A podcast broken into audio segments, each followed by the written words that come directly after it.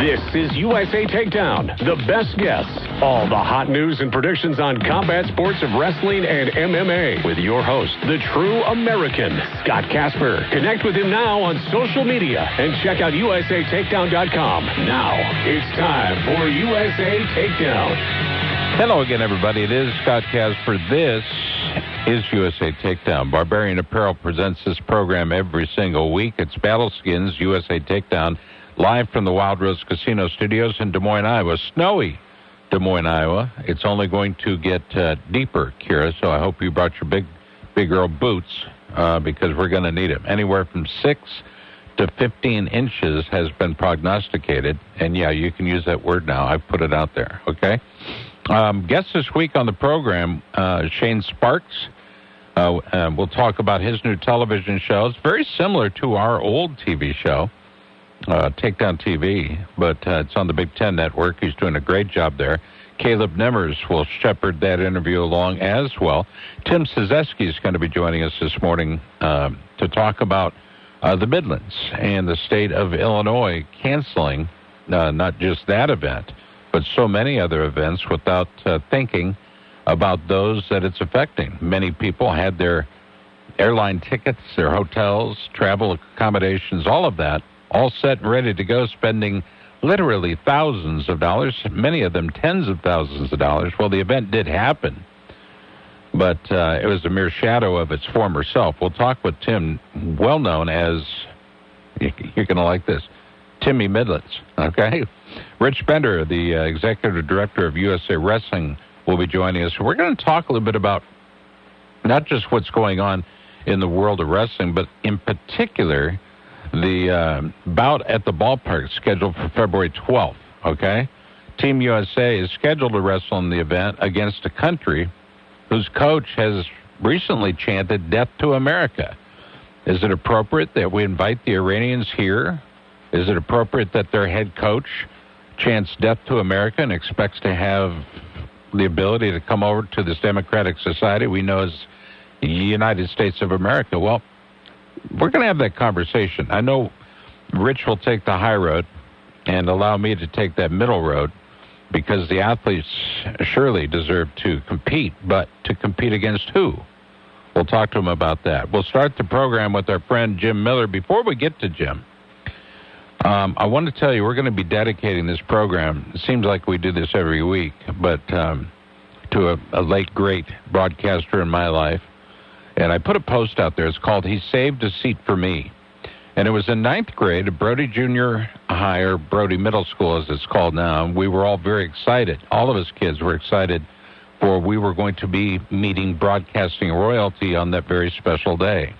Lee Klein, the father of my classmate, Dr. Greg Klein, would be meeting and talking to us about his life and profession.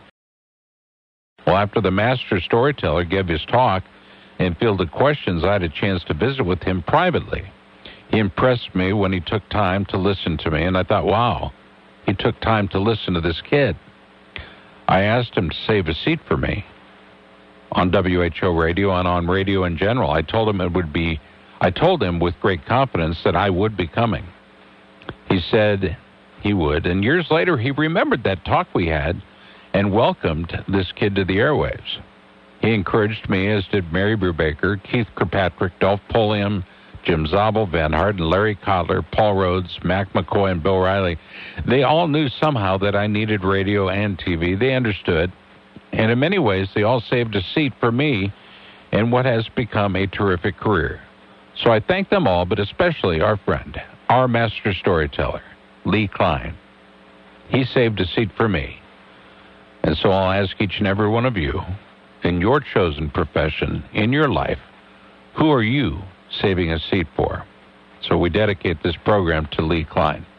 Let's go to our first guest, Jim Miller, who has literally be, I think he's, you know, fostered the career of so many uh, great young coaches and taught them well, for they are winning as well, not just in the W, putting a W in the column, but Jim Miller joins us. Jimmy, good morning, Jim. It's it's more than about wins and losses, right? Yeah, for sure. Just you know, it's good to see a lot of guys that I coached out there doing what you know they're doing some coaching, and they love doing it, and not just in the coaching world, but you know, many other areas of business or whatever it might be. You know, I look at the the coaching roster up at Wartburg. Okay, I, I dare I say your alma mater. Um, I look at that coaching tree and I'm thinking, my goodness, there's a lot of coaches, but they want to be there no matter the pay, no matter the the cost to them because of what they're learning. That that legacy is being passed down uh, even in your absence, and I think that's a great tribute to you, indeed.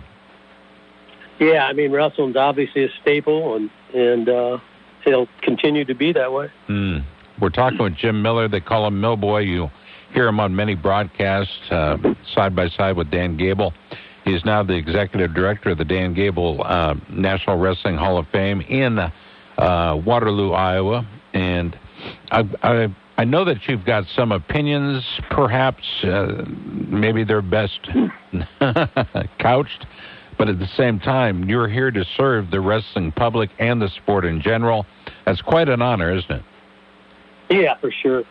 Yeah, we we get people from all over the country that come through the museum and get to you know from surprisingly California, Oregon is, is really uh, this uh, fall we had a just a lot of people from the West Coast, and uh, you know we're going to have a lot from out east. I'm sure. With uh, last two years ago when the Penn State Iowa meet uh, happened in, in Iowa City, we had a big crowd come through. The you know they arranged it so they got to see the Gable Museum, and I'm, I'm we're anticipating that again this year.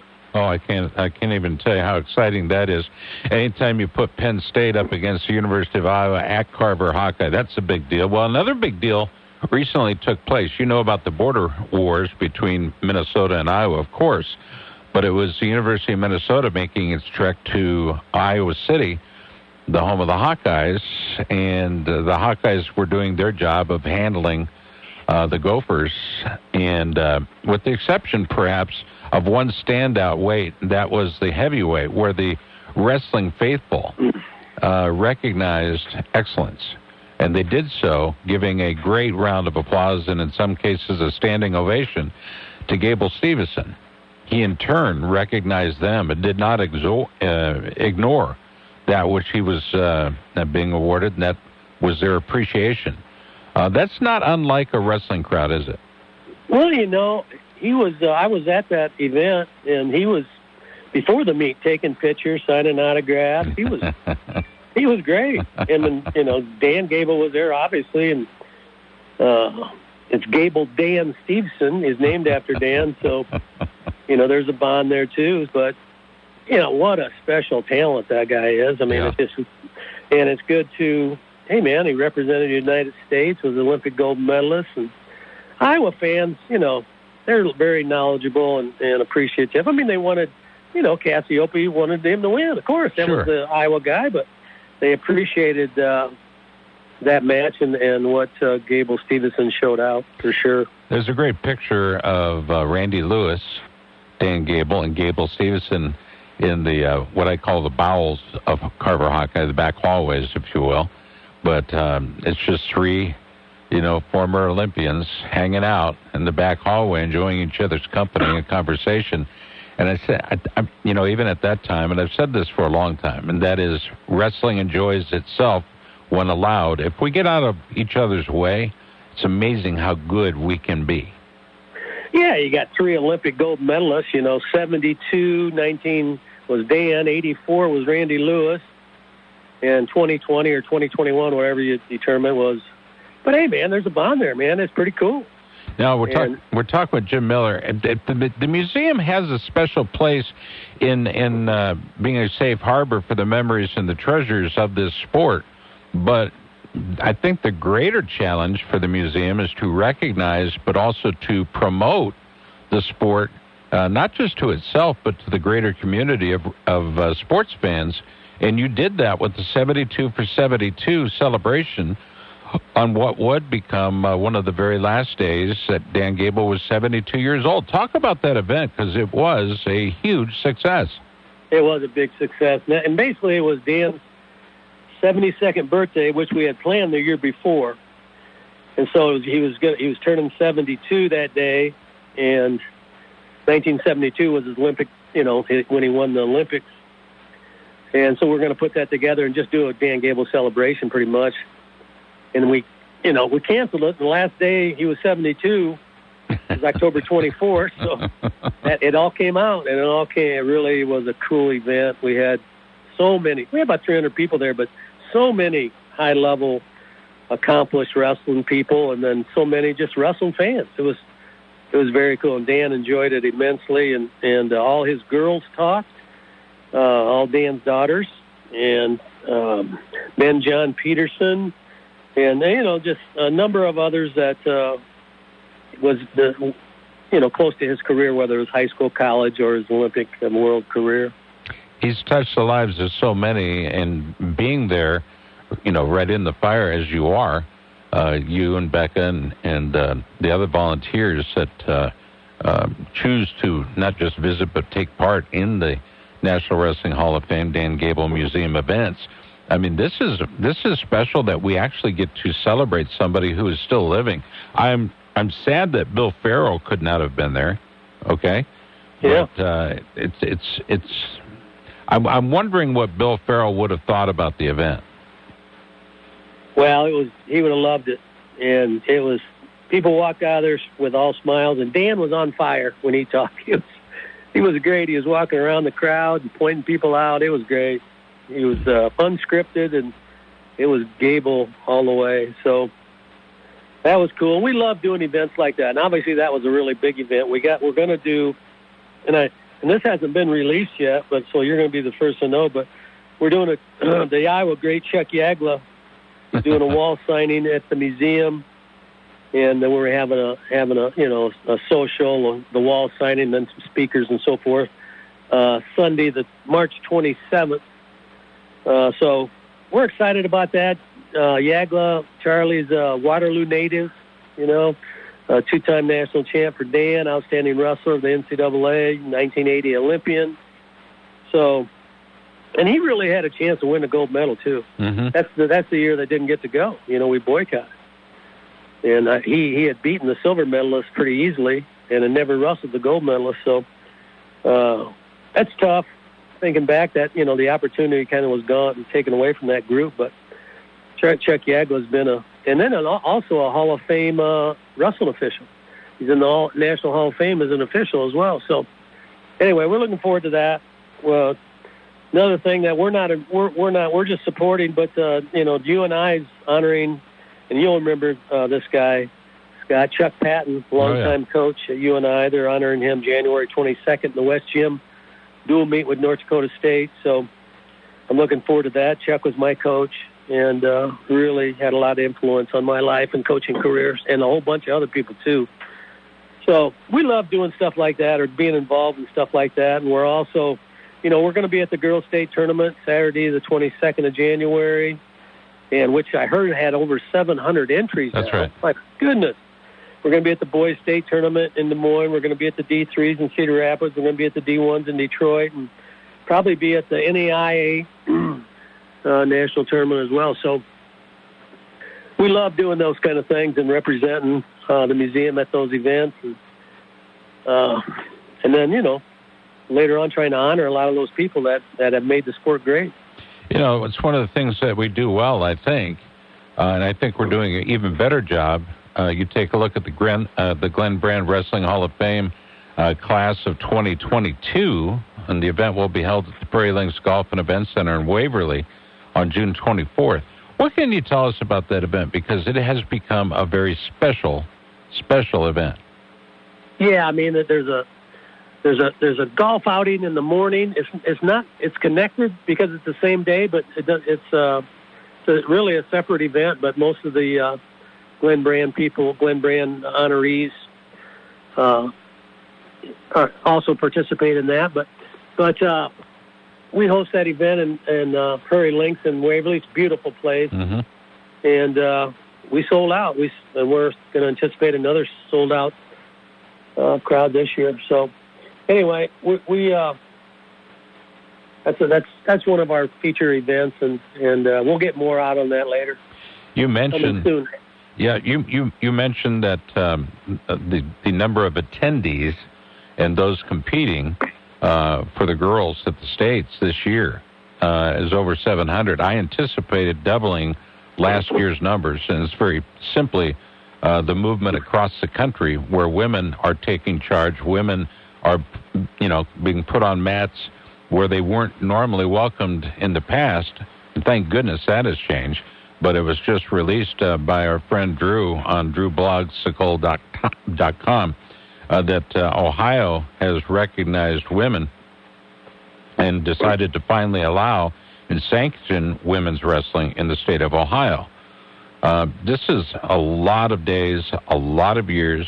It should have happened be- well before this, and it, I find it kind of disenchanting, uh, if that's the correct word. I think it is, uh, but that the women are having to convince uh, guys that, in some cases, really don't have any business being in the position of making the decision that they're worthy. You follow what I'm saying? It's it's it's I'm not. I don't totally agree with or understand the dragging of the feet, but Ohio finally has recognized. Do you think this will uh, help other states make the same type of decision in a positive sense? I would like to think so, but I'm puzzled too because you know in our state when you when the University of Iowa starts women's wrestling, and a number of other schools, Simpson, Wartburg, Iowa Central. I mean, that was just this year. And uh, what's it going to take? I don't, I don't, I don't know what our holdup is for sure. Uh, you got to assume that God, it's got to be coming. I mean, we got so much momentum, right? We got so much momentum on our girls' side, right? And it's a great, and the tournament's awesome. The tournament's awesome. I, I'm not, I don't, I mean, I was there last year, and I think it was had like 350 or something, and it was a great two day tournament. Not, I don't know how. That's going to be crazy this year with mm-hmm. that many. They're going to have to have start having a qualifier or something. You know, when Archie Randall phoned me and said, "Hey, he'd just been hired as the head coach for wrestling uh, at Oklahoma City," and I said, "That's what a what a great challenge to to start a program." He said, "Well, I'm starting a women's program too." I said, "Who's going to be the coach?" He said, "I will be." I said, "You're going to coach both teams." In many cases, that's exactly what's happened if you think about it. That's what happened to Mark Cody. He was able to hire some uh, coaches for uh, Presbyterian, but at the same time, you know, the the onus falls on that director of wrestling operations, the head men's coach, where they've got to wear two or three hats, maybe more. But um, I think if there was a coach that's probably better suited uh, in any sport. I don't know which sport it would be, but I do believe that that a wrestling coach is is up for the challenge no matter what. As a matter of fact, Soaring Eagles uh, at Elmira College have started new wrestling teams of both men's and women's. This is Division Three. I don't care what division it is. I don't care what level it is or which college platform it is. But Cody Griswold is up to task, and of course we talked with. Uh, uh, two great coaches last week, uh, men's and women's coaches from out in Oregon, uh, where they're starting a men's and women's program. The the most important thing they do, Jim, and correct me if I'm wrong, but you got to start with a strong class in both in order to foster uh, support, in order to gain the attention of the general public and the wrestling public at the same time. Agree or disagree? Well, yeah, obviously that'd be ideal. Mm-hmm. I can't imagine doing both sports. I really can't. I'm a, my hat's off to those people that, you know, they're young. They're, I'm assuming they're young and enthusiastic and 100 mile an hour and got all kinds of energy because that's what it's going to take. I know what it took just to run one side of the program, you know, right? The men's program. So I love it that they're doing it, and I, I'm hoping in those situations, and some of them have when they start getting numbers and they start having some success, like you said they're you know more apt to get assistant coaches that for some help in there, which will really advance the sport as well. Because you got to give the kids, you know, the attention they need and and the help they need, and that's right. All that along the way, not just recruit them. Yeah, there there comes that second step. you recruit them, they arrive. Second step, you know, they're there for an education. Let's face it. It's one of the things yeah. that you did well at Wartburg. You you fostered that uh, great uh, and accommodated the needs of the student athletes, but really you fostered that atmosphere of education is uh, more important than anything. you do well in the classroom, other things will take care of themselves. You know, wrestling should be, and I think for many, it was for me, uh, something I could go to to celebrate my successes on the day, the week, the year. But it was wrestling that gave me that good grounding, that good foundation. It's why we do this very show. You know, Gable made it apparent that the room was open for me too, and sure. gave me a family when at the University of Iowa. Heck, nobody in my family had ever gone to college, but it was wrestling that uh, that held the door, and I loved that about it. Um, okay, so uh, let's change up this topic. Um, well, let me just finish this off with, yeah. you know, for coaching, when you're in college coaching, and recruiting is hard. And so you spend all this time, you got to get them to campus, right? You got to right. actually get them to commit, and they come to school there, and that that that's hard. But that's just a starting point. That's right. You know, you can't relax because you got to keep them there. And to keep them there, you're talking about just like you said, Scott, academically, mm-hmm. you know, homesick. I mean, whatever it is, if you got 20 kids and they each have one problem, you got 20 problems. That's why you need some help. But and then you got to develop them. So you got to get them there, keep them there, and then develop them. All all all three all three things, or it's not going to work. That's right. That's is, that's a that's a good that's a hell of a job. But you see, that's where a good coach like yourself relies on their support staff. Those are the assistant coaches. That's why that's why uh, uh, so many of these young coaches that coached with you have learned that along the way. That without them, it's like you're Mike Doty, okay? Mike Doty is is so happy to be involved in this sport, even to this day, as a former Hawkeye himself. But man, the pride he takes in repping the museum and repping Coach Gable, repping you and Becca and everybody. I mean, he loves that association, that affiliation, and it shows. I mean, he is so excited to be a part of the Hall of Fame. No doubt. No doubt. And he's doing his job too. And wasn't the 72 for 72 his idea initially anyway? Yeah, that, we just brainstorm once in a while, and something like that just pops up. Mm-hmm. And, and that's the best part open conversation. Yeah. Uh, folks, this is USA Takedown. It's where the legends live, and one of them has been our first guest on the program today. That's Jimmy Miller. We call him Millboy. You'll find him at the National Wrestling Hall of Fame, Dan Gable Museum in beautiful Waterloo, Iowa. Look for him online as well at nwhof.org. Again, nwhof.org. You can communicate with him at DG M staff at nwhof.org or give them a call at 319-233-0745. Tours are available. And, uh, of course, you can always stop by, uh, you know, during normal business hours. But at the same time, uh, they'll be happy to meet you there off hours to take uh, your casting crew on a trip through what has become a fabulous history of our sport. Jim, thank you for the time today. I appreciate it. Okay, Scott. Thanks for man. And I hope you're feeling better. I'm getting there. I'm getting there. I love All it. Right, All right, USA Takedown is brought to you in part by our good friends at Battle Dash Skin. Again, it's Battle Dash Skin, and we are coming to you live from the Wild Rose Casino Studios in Des Moines, Iowa, where the snow is beginning to fall. And uh, looks like we're going to be measuring this in uh, many inches. Stay tuned. There's more about that. And, of course, the great sport you love. Rich Bender's next. Stay tuned. Stay tuned. Casper will be right back with more USA Takedown.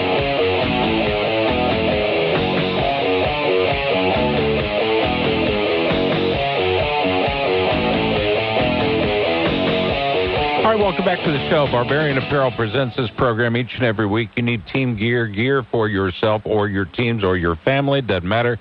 They uh, manufacture some of the coolest singlets and uh, durable singlets. Um, you know, the, the, nobody's picked up the ball and run with it in terms of uh, putting great effort into design better than Joshua and his staff at Barbarian Apparel. Look for them online, ba or barbarianapparel.com. All right. Uh, welcome back to the show. We had a great conversation with one of the legends of our sport, Jimmy Miller. Millboy has uh, been there, done that, and continues to give back under his leadership at the Dan Gable Museum in Waterloo. Uh, joining us next is a guy that, uh, well, I happen to respect more than most, and that is uh, the leader of USA uh, Wrestling. Recently, I think that was cemented yet again as the Hungarian contingent said, hey, we want to model our program, our wrestling program, after Team USA. No greater compliment than that. Rich Bender joins us. Rich, good morning. How are you? Good morning, Scott. How are you doing today? Good, man. It's always good to talk to you when you're not on a horse. Yeah, that's right. That's right. well, I got boots on today. It's uh, Blue Jean Friday at USA Wrestling. That's what I'm talking about. All right, let's let's let's dig into. By the way, what kind of horses do you have? Well, I have no horses right now. My What? horses uh, that I own are my daughter. Uh, recently, uh, well, she's coming up on her first anniversary. Uh, married a horse trainer in uh, in Oklahoma, so she she has all of the Bender horses, or the one Bender horse that we still have is down there with with her, and uh, I guess 39 of his best buddies uh, under the care of my son-in-law. I never would have expected a young man from Wisconsin to be to look as good in a saddle as you. well, that's the, the the trick is to stay in the saddle, right? so uh, yeah. I remember there's one time I was going riding, and I, I walked up to the horse. Horse turns and looks at me and goes, "No way." I felt so bad for the horse. anyway, good morning, Rich. Um, well, let's talk about the political strife that one must experience, and we're experiencing right now. But uh, Team USA is scheduled to compete against Iran at uh, Globe Life Field. It'll be the bout at the ballpark on February 12th. Um, that has been changing somewhat over the last uh, few days, weeks, uh, where we're not seeing everybody that could compete for a variety of reasons uh, compete. We're talking about Dake, Taylor, and and perhaps Gable Steveson as well. What are your thoughts? I mean, are, are there are people making political statements through their absence, or what? I'd say absolutely not. I, I think it's a, you know, obviously, um, you know, we are blessed. We are incredibly blessed in this country to have, you know, maybe our greatest pool of talented wrestlers at any time of our his, in our history. Amen. And the, to to be successful at the very top end of the sport is, per, is is precision is needed. Precision around your training, precision around your preparation, precision around your competition. And you know, I, I assure you that you know guys like Kyle Dake and and David Taylor uh, have a very very very specific strategy and plan Mm-hmm. to ensure that you know when the whistle blows and they're standing on the tape at the World Championships and the Olympic Games that that they're at their absolute peak. And uh, you know I think the other the other uh, you know we're a little bit of a victim of our own success, right? The the the depth of this country. Um, you, you, you have to be ready. Uh, when when the whistle blows for these events like the U.S. Open and and just making our team is a is a significant uh, challenge. So uh, no, not a, not a political statement uh, in any way. I mean, wrestling is uh, maybe the greatest example of a sport that transcends politics. Amen. Um, and the Iranians have been to this country. I think we counted the other day 15 times, Wow. and never once with an incident. And an incident, and we've been there uh, an equal number of times. And every time, and I've been blessed to be on a few of those tours. Never once has there there been any politics involved in in uh, in the competition. So we're proud of that, and we're going to continue to try to push that forward, and and hopefully uh, we'll have a fantastic event in Arlington in February. Yeah, Rich Bender joins us. And Rich, um, wrestling, as as you've alluded to and, and commented on, that wrestling has uh, been able to rise above politics. That we could all take a, a lesson. All sports really could take a lesson from wrestling in that when Jordan Burroughs goes into Iran to compete or Iraq or wherever, he gets a standing ovation. Um, Yeah, one of one of my greatest memories, Scott, my three decades of, of being involved with this this awesome sport was just uh, an example that happened in in Kermanshah, Iran, at the World Cup, mhm. and uh, we were wrestling Germany in the first bout. And, and uh, you know, as you can imagine, absolutely jam-packed arena. You couldn't have gotten another person in there with a shoehorn. and uh, standing ovation, deafening. In fact, I have it on video. Deafening uh, chants of Jordan, Jordan. It was home ice for Team USA for every one of those matches. And to be honest with you, in the finals against Iran, it wasn't it wasn't as lopsided as you could imagine. I mean, we we are, um, you know, we we we've experienced some pretty pretty awesome. Uh, times in, in, in Iran when we went over there to compete. Mm, he joins us now. This Rich Bender from his office in Colorado Springs. Uh, they don't get the kind of snow in Colorado Springs that we get here. Um, I think it's called mountain effect. Yeah. so, well, I mean, it, it, it's snow, sunny it and about away. 55 today here, so can't complain.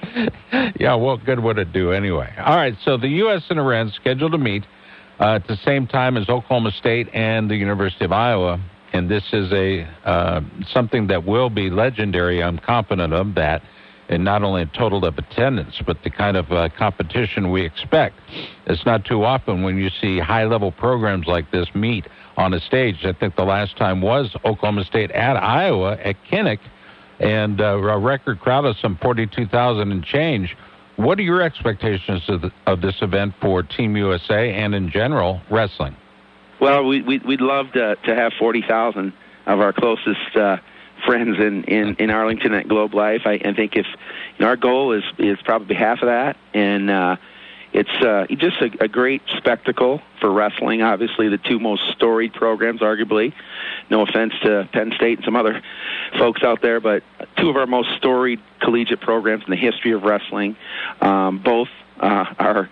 Uh, are very strong, so it, it's going to be that in itself worth the price of admission. And obviously, uh, Team USA and the role that we've been on with uh, Iran, also um, those that watch the World Championships in in Oslo can see that the Iranian uh, team is very strong as well. And you know, the motivation for us to, to invite Iran was was competition, right? We we we think it's invaluable for for our athletes to have the opportunity to wrestle the best on in in situations where it will be you know a home venue and and and give us uh you know maybe a little bit of an edge over one of the best teams in the world. And uh don't forget we we've also uh put our women's national team or we'll bring our six olympic uh, six olympic women's weights there uh to be announced. Uh, it looks like it's going to be mongolia.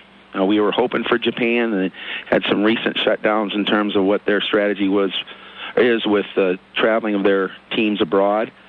So uh, we're working hard to get uh, Mongolia here. We we've had a commitment from them from for some time, and just through the visa details, as you can imagine, challenging times we're living in. Mm. And uh, it's also our hope to get uh, Tracy um, Tracy Tracy Hancock matched up with the reigning world champ, the Iranian, uh, in a in a special match with Greco too. So should be uh, for a wrestling fan. Uh, kind of nirvana in in a sense. So uh, uh, really, really looking forward to the event and expect big crowds. Uh, in uh, going into our last kind of push for ticket sales now, so um, really looking forward to having a fantastic event. Rich Bender, I guess. Rich, I got to ask you about um, the news that came out yesterday that uh, uh, the NCAA will not have yet again not have a fan fest, and uh, you know one of the centerpieces of the fan festival, and uh, I'm proud to take part in it. By the way, uh, is is when Bill Zadick and his team. Uh, gathers for open and public workouts, and he gets to talk to the fans, and the fans get to ask questions. Um, but again, uh, this is going into a state, Michigan, where, uh, and Detroit in particular, where they are looking out for, as they say, public safety. Um, I'm wondering if they're not going to cancel the event in total. What are your thoughts on this, and do you have any knowledge of that? Well, I I, I, I don't have any inside knowledge. I certainly hope not. I mean, I think that's that's one of the greatest events in the in our in our sport uh, worldwide, right? And and certainly um, great opportunity for us to to get team our team together um, in an in an environment where.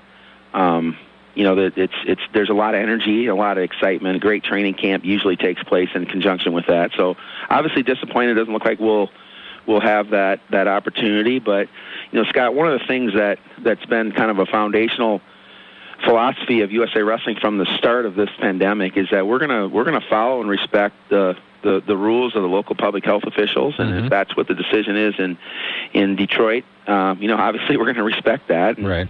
um, you know, it, you know, we want to we want to be good citizens and, and ensure that um, you know this things are, are are well run, and you know, obviously be disappointed if for some reason that event and it didn't didn't take place. But you know, as of right now, we're pretty optimistic about it, and really looking forward to what promises to be a great NCAA championships. And, and you know, it's it's it's not often an opportunity is afforded to the general public where they can meet uh, a Jordan Burroughs or, or Kyle Snyder you know, one on one, watching these guys work. They they often hear the workouts, but they don't get to see these guys, you know, do what you and I know is second nature to them even now.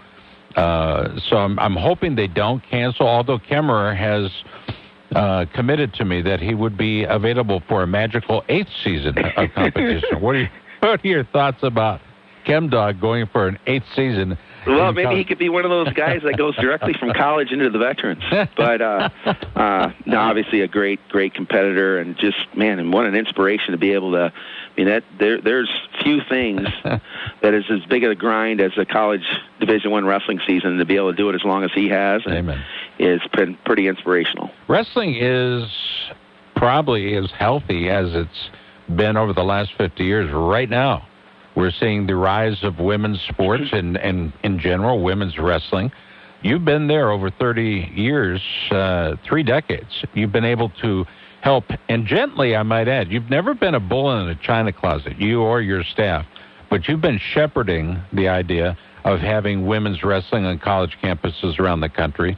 And the ultimate goal, obviously, is to have the best of the best competing on behalf of Team USA around the world. But right now, I'm saying this with a little bit of tongue in cheek, but we're suffering a an embarrassment of riches. Would you agree with that? Oh, I totally agree with that. And and and, and Scott, it's you know at year end, obviously we have a a chance to kind of reflect on the year and and uh, you know just coming off what I think is maybe one of the best years, if not the best year in the history of USA Wrestling. Mm-hmm. And uh, and by no means can I take credit for it. A great team and the thousands of volunteers and around this country that that help make the USA Wrestling program strong. But I'll just tell you a couple of key key indicators of that success. Last year. Team USA won more medals at the World Championships at the at the age group levels combined than any time in our history. Wow. Uh, our our November of uh, two months ago, or I guess yeah, two months ago, November of 2021, was the single largest membership month in the history of USA Wrestling. We did about 1.7 million in membership sales in a single month. Our December was the largest December in history. Um, obviously, the the the success of our our events programs and uh, our fundraising uh, folks continue to set set the pace uh, literally every month with with record numbers. So.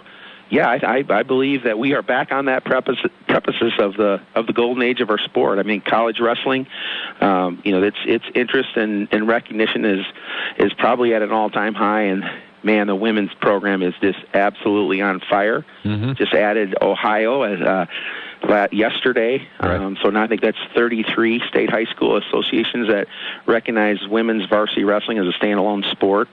Uh, working hard with the NC2A to to push women's wrestling through that emerging sport status into a Division One championship sport, and we're really optimistic about that. And you know, it's it's a pretty cool time to be involved in wrestling. As you mentioned, there the embarrassment of riches on the on the competitive side, and uh, you know, just we're working hard on Greco, and then we have some exciting news probably coming out soon about some new some new strategies there that we think will will help our our program get better. So. Um, yeah, a lot of things to be really optimistic about going into 2022. Thankful and grateful uh, is Rich Bender, our guest at this time. I want to talk to you a little bit about the guys that are wrestling in shadows, okay?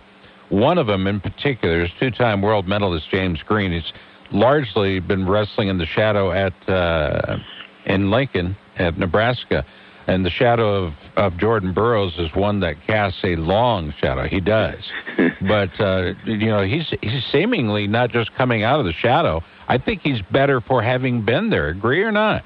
I'd agree. And, and, and James is actually, I think he's still here. He, he was here over the weekend for, for camp and you know just continues to be a leader. Mm-hmm. Uh, and and you said it. I mean, he's been a little bit in the shadow, but I'll tell you, he's he's starting to cast a shadow himself. uh, you know, his success internationally has been pretty cool to see, and and uh, you know, there's I mean, he's a great wrestler and, and and a better person. That's what's inspirational for me to be around him and just see someone that has handled, you know, in some cases some some tough circumstances, right? Where you know Jordan Burroughs is is in a lot of a lot of rooms the man, probably every room the man, and you know James has kind of embraced that opportunity to learn from Jordan, kind of cut his own trail, so to speak, and now is certainly, without question, a leader uh, within Team USA. Mm, couldn't agree with you more.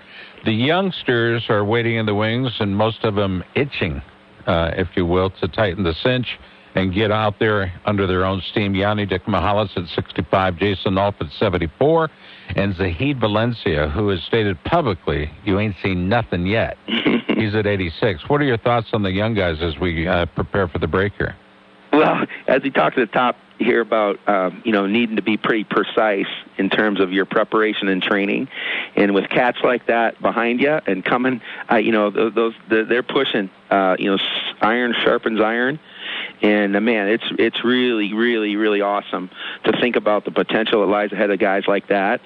And I mean, it's it's it's good it's good for Team USA. Mm-hmm. Um, and you know, I look look to events like the U.S. Open and the World Team Trials and Final X, and man, there's going to be some fur flying for sure. Fur flying, I like that. Rich Bender with the final word. Rich, thank you so much.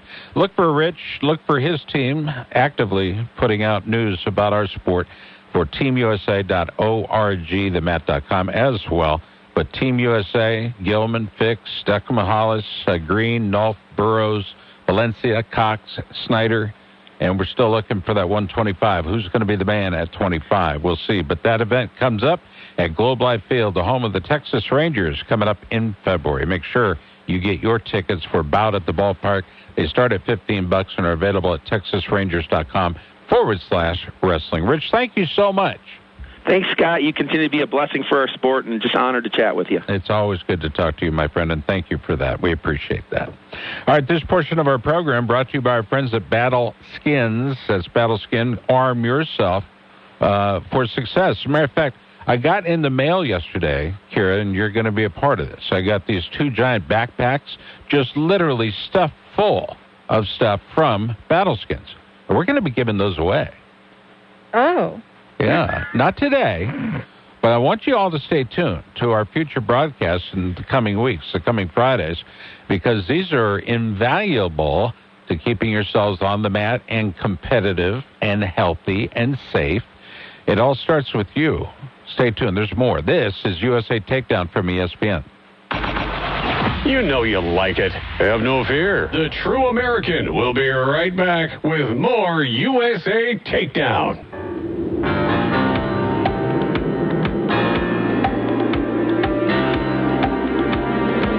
All right, welcome back to the show. It is USA Takedown. Uh, it's uh, Kira Jones, Scott Casber with you as we talk wrestling coast to coast from border to border and all those ships at sea. We are live from Des Moines Sports Leaders, 102.1 FM and AM 1350 ESPN Radio, streaming live, at, or not live. We're going to figure that out, by the way. I think we have some plans, here to be able to put this program live on Facebook. So uh, we've got some plans in that regard. So stay tuned for that. But until then, you can go to usatakedown.com, go to the drop down tab, uh, which includes uh, all of our past shows. And it's generally, what, here, an hour or so? Is that about right? An hour after the program is live, we uh, put it up there for everybody else to gather up. And thank you to the hundreds and hundreds of you that do that each and every week. We appreciate that. And I hear from you. Many of you stop me and talk to me about it. Uh, so, Defense Soap Newsmaker Hotline this hour, our guests have included Jim Miller, Rich Bender. We go to a guy that is affectionately known in the sport, in the business, as Timmy Midlands. He joins us now. This Tim Sazeski, live from Chicago, Illinois. Tim, good morning. How are you? Good morning. Great. Fantastic. Tim, the Midlands were canceled this year again. Uh, and it has to be somewhat frustrating for you because a year in the making, a year in the planning, and uh, Northwestern and the state of Illinois really, I think, was behind it. But the cancellation of the Midlands kind of caught you uh, right in the gut. Talk to us about the feelings when you got the word, and what were you doing when you got the word that the Ken Kraft Midlands Championships uh, would uh, would be canceled there in Hoffman Estates? Well, you know, we were in the middle of setting things up, and um, we got a phone call, and they just said that that, that, that they decided to cancel the tournament, and uh, so we had to respect that decision. It's like and I'm I'm already, I'm already ready, looking for next year's tournament already. So I'm excited about that. Do I think we have to learn to live with uh, COVID and its many different iterations or variations. Uh, and, and wrestling, and correct me if I'm wrong, but wrestling has done a really good job of preparing itself for success and its desire to continue competition. Would you agree with that? I agree 100%. I think wrestling in general has done a great job of saying, showing the public that we can do, we can, we can, we can do both. You know, we're not, we're not intimidated by it. At the same time, we can get through a season and have a great championships. And, um, you know, I think we are a good, good example of how to make that happen. Winter sports as a whole um, are are destined for a variety of different illnesses, the flu included. Uh, and sometimes you see teams literally come down with the flu all at the same time. So this is nothing new for wrestling, and it's certainly nothing new for the world of winter sport. I call it a winter sport, although wrestling has, uh, over the last 15 to 20 years, become a yearly sport, an annual sport, something everybody does every day. And uh, I guess we've been beating that drum for a while, but when the Midlands was canceled, other tournaments popped up like the Extreme Arena hosting an open tournament January 1 and 2. And um, th- while these are not the Midlands, you know, Gable was on the show last week, the great one, and talked what the Mid- Midlands meant to him and what the Midlands means to those in the sport. It truly is a gathering of wrestling's finest, number one. Number two, it's also the greatest fans in the sport, and they pour out. They buy almost every seat available, and they want to see a show. The wrestlers and coaches want to put on a show, but to be on that mat competing in a singlet is a special opportunity and an outstanding resume piece for most competitors. I, I think it's the Midlands are the only place I've ever coached an athlete. I don't know. Do you know this? I was actually in the corner of Brian. Is that right? Yeah, I was actually in the corner of Brian Brian Keck as he made his last appearance on the mat, and I can't remember his opponent. It may have been the Doughboy. I'm not sure, but um, at, I think he won his first two bouts. And his third bout, he was just, just absolutely. He said, "Throw in the t- towel." I said, "I'm not going to throw in the towel." He says, "God, I'm just out of gas." And you know what? It takes a man to to admit that. Sure. One- Sure. The late great Brian Keck saying, "I'm out of gas." Yeah. But you know, the Midlands has been uh, a, a type of a tournament where it has gone through changes, obviously. Uh, but it was once an open tournament where you had Olympians, gold medalists, silver, bronze, and world champions, college greats, and even high school greats, the Johnnies that are coming up. Right. But uh, it has changed into being a well, not just a well-run event, but something Ken Kraft and you both are exceedingly proud of. Well, it's, it's a tournament that you know I think mo- most wrestlers want to win. This, you want to win your conference championship, you want to win your national championship, you want to win the Midlands. It's That's a- right. I, it's called a triple crown of wrestling. I think you want to have that up on your wall, you know, and um, and that's something we're proud of. That people want to be part of that that event and and and continue to improve it.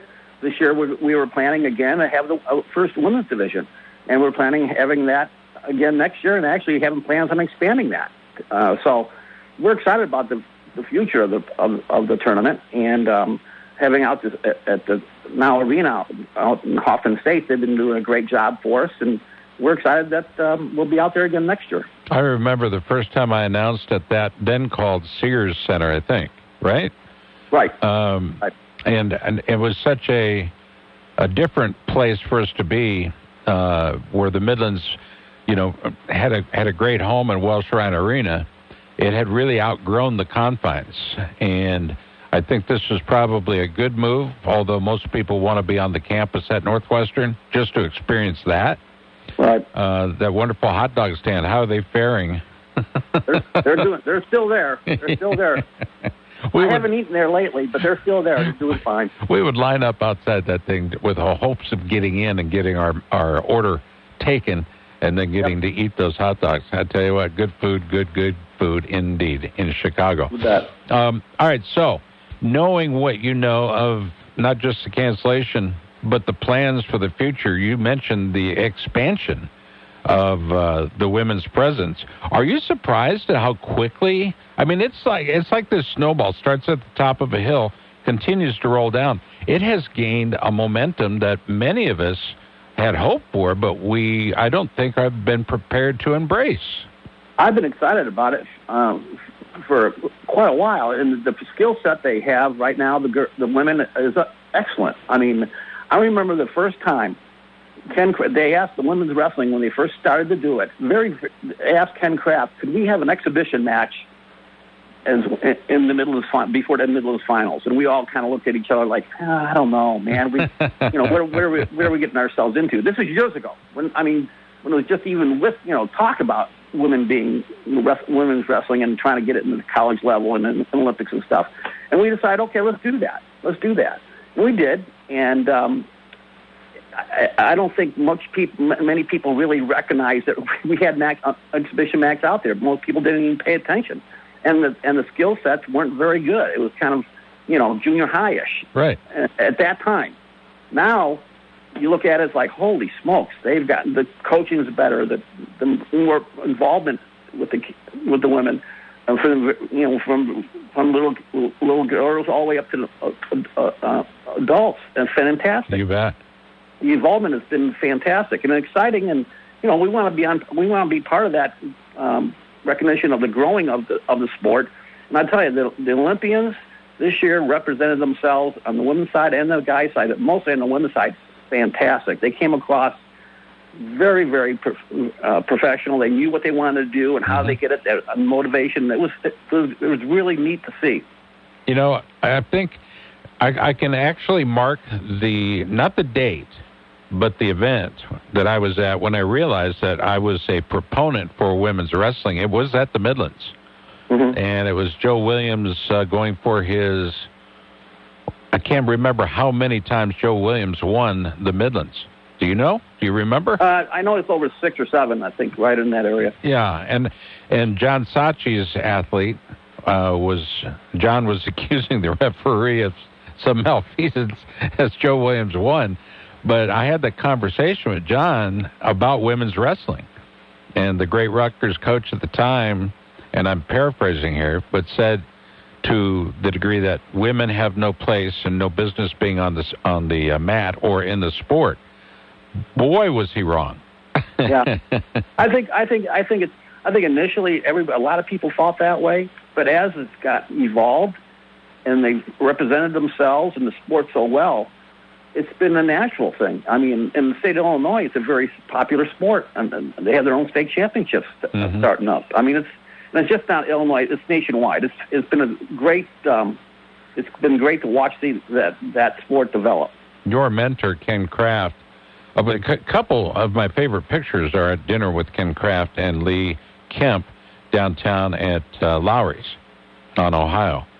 And I tell you what, not only is the food great there, uh, right now they're not doing the uh, silver cart with the prime rib on it uh, due to COVID, but those are some of my favorite memories with Ken. Ken, I'm sure, would be proud of how the Midlands has evolved over the years. Would you say that's true? Oh, I hope so. I, I, you know, he was uh, took me under his wing and as, as as a coach and then also administrator for the Midlands, and just kind of showed the way and led the way and by the example. And I have a good group of guys that uh, Jack Lease, who's been oh. working with the Midlands forever. Ever. He's a good a good person to bounce things off of. Jack uh, Jim Cartwright, mm-hmm. Fred Arkin. These are a group of guys that have been involved with Midlands for for as long as I can remember, and really have get, get, kept us on a good trajectory. You know, to keep it successful. Yeah, Jimmy Cartwright. You mentioned him. Uh, one of my favorite producers of all time, Jim Cartwright, uh, A.L. Hazlip uh, but those are just a couple guys that know how to produce a wrestling event and keep us announcers on our toes. Right. Uh, you know, that's one thing that, that I think Ken understood. I know you do too.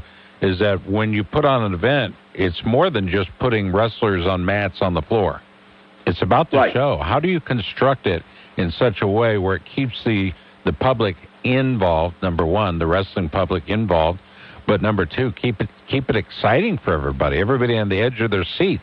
It, right. Uh, for many years, the University of Iowa did very well uh, at the Midlands, and, and, they lament the fact that you know they weren't able to compete at the 58th annual Ken Kraft Midlands this year as well. Uh, so there's a lot of disappointment. You were a Hawkeye once upon a time. Oh yeah, a little bit. Did A little bit. a little bit. I've seen the record know. books. Okay. Tim Sazeski joins us. They call him Timmy Midlands for a reason. Nobody's embraced the event more than uh, Tim has. And by the way, Tim, when all other media was uh, sequestered up to the media rows in the in the bowels or upstairs, I should say, in the loftiness at uh, uh, at, Je- at Welsh Ryan Arena, you kept us on the floor. You understood the type of show we did, and Sure. you kept us on the floor. And what um, I, I'll never be able to thank you enough for that, because Well- it put us down there with the Jim uh, jo- or the uh, uh, the Johnsons and the Right. Gables and and all the guys from uh, the Big Ten Network, et cetera. And by the way, Big Ten Network has unveiled a brand new show with uh, with our buddy Shane Sparks. Who'll be on next week, or no, he's on this show. He's on next hour Yeah. to talk Well, about not just his show, but you know Right. his experience in the sport as well. Yeah, I mean the Midlands was going to be uh, this year. We had the Big Ten Network gonna, was going to be covering it from start to finish. That was going to be the first time ever uh, off campus, so we were excited about that. Um, and you know we're positive that's going to happen again next year with that you know university support again. And so we're excited about next year's seat, next year's tournament, and having a women's division um, coming coming in the, into it, be part of it, and um, you know it's going to be an exciting time. We just got to get through this year.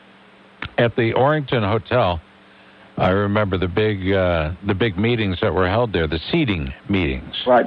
And as in as much as I was invited to a couple, I opted not to go because I didn't want to. I didn't want to hear guys arguing on behalf of their athletes as as uh, thoroughly as some did.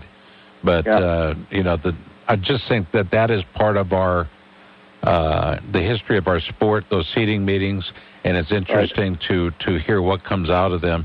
Tim, I I want to thank you. I want to thank you and your staff. I want to thank uh, Northwestern University uh, the wrestling public and those that were prepared to descend on Hoffman Estates, okay, right next to Barrington, out there in the suburbs, the western suburbs of Chicago. But I want to thank those that were truly involved in getting this thing up and running it again for another year and then having been canceled. I know that they must be disappointed, as you are. I am.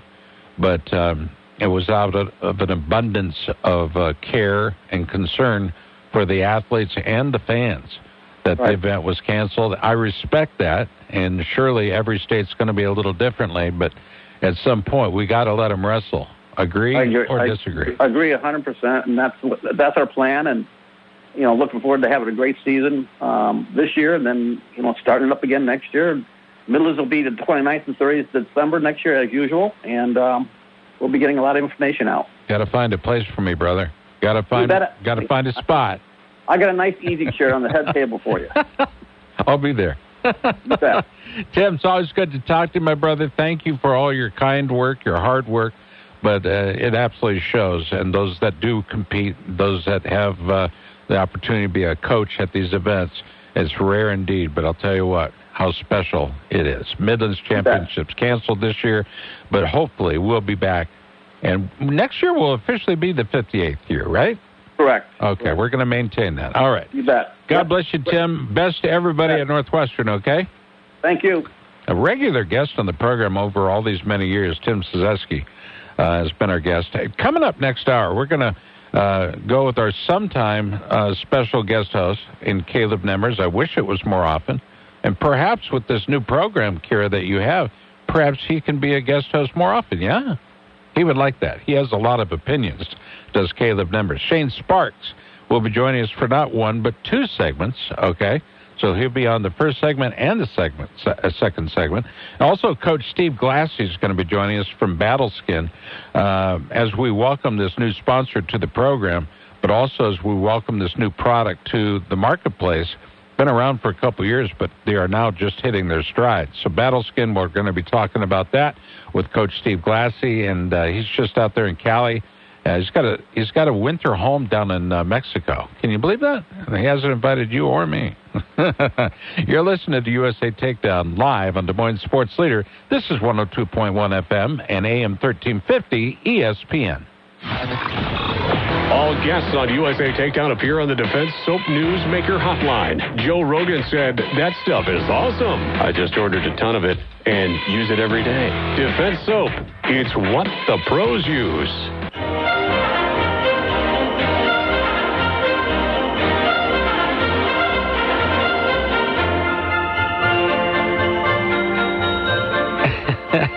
Are you really playing?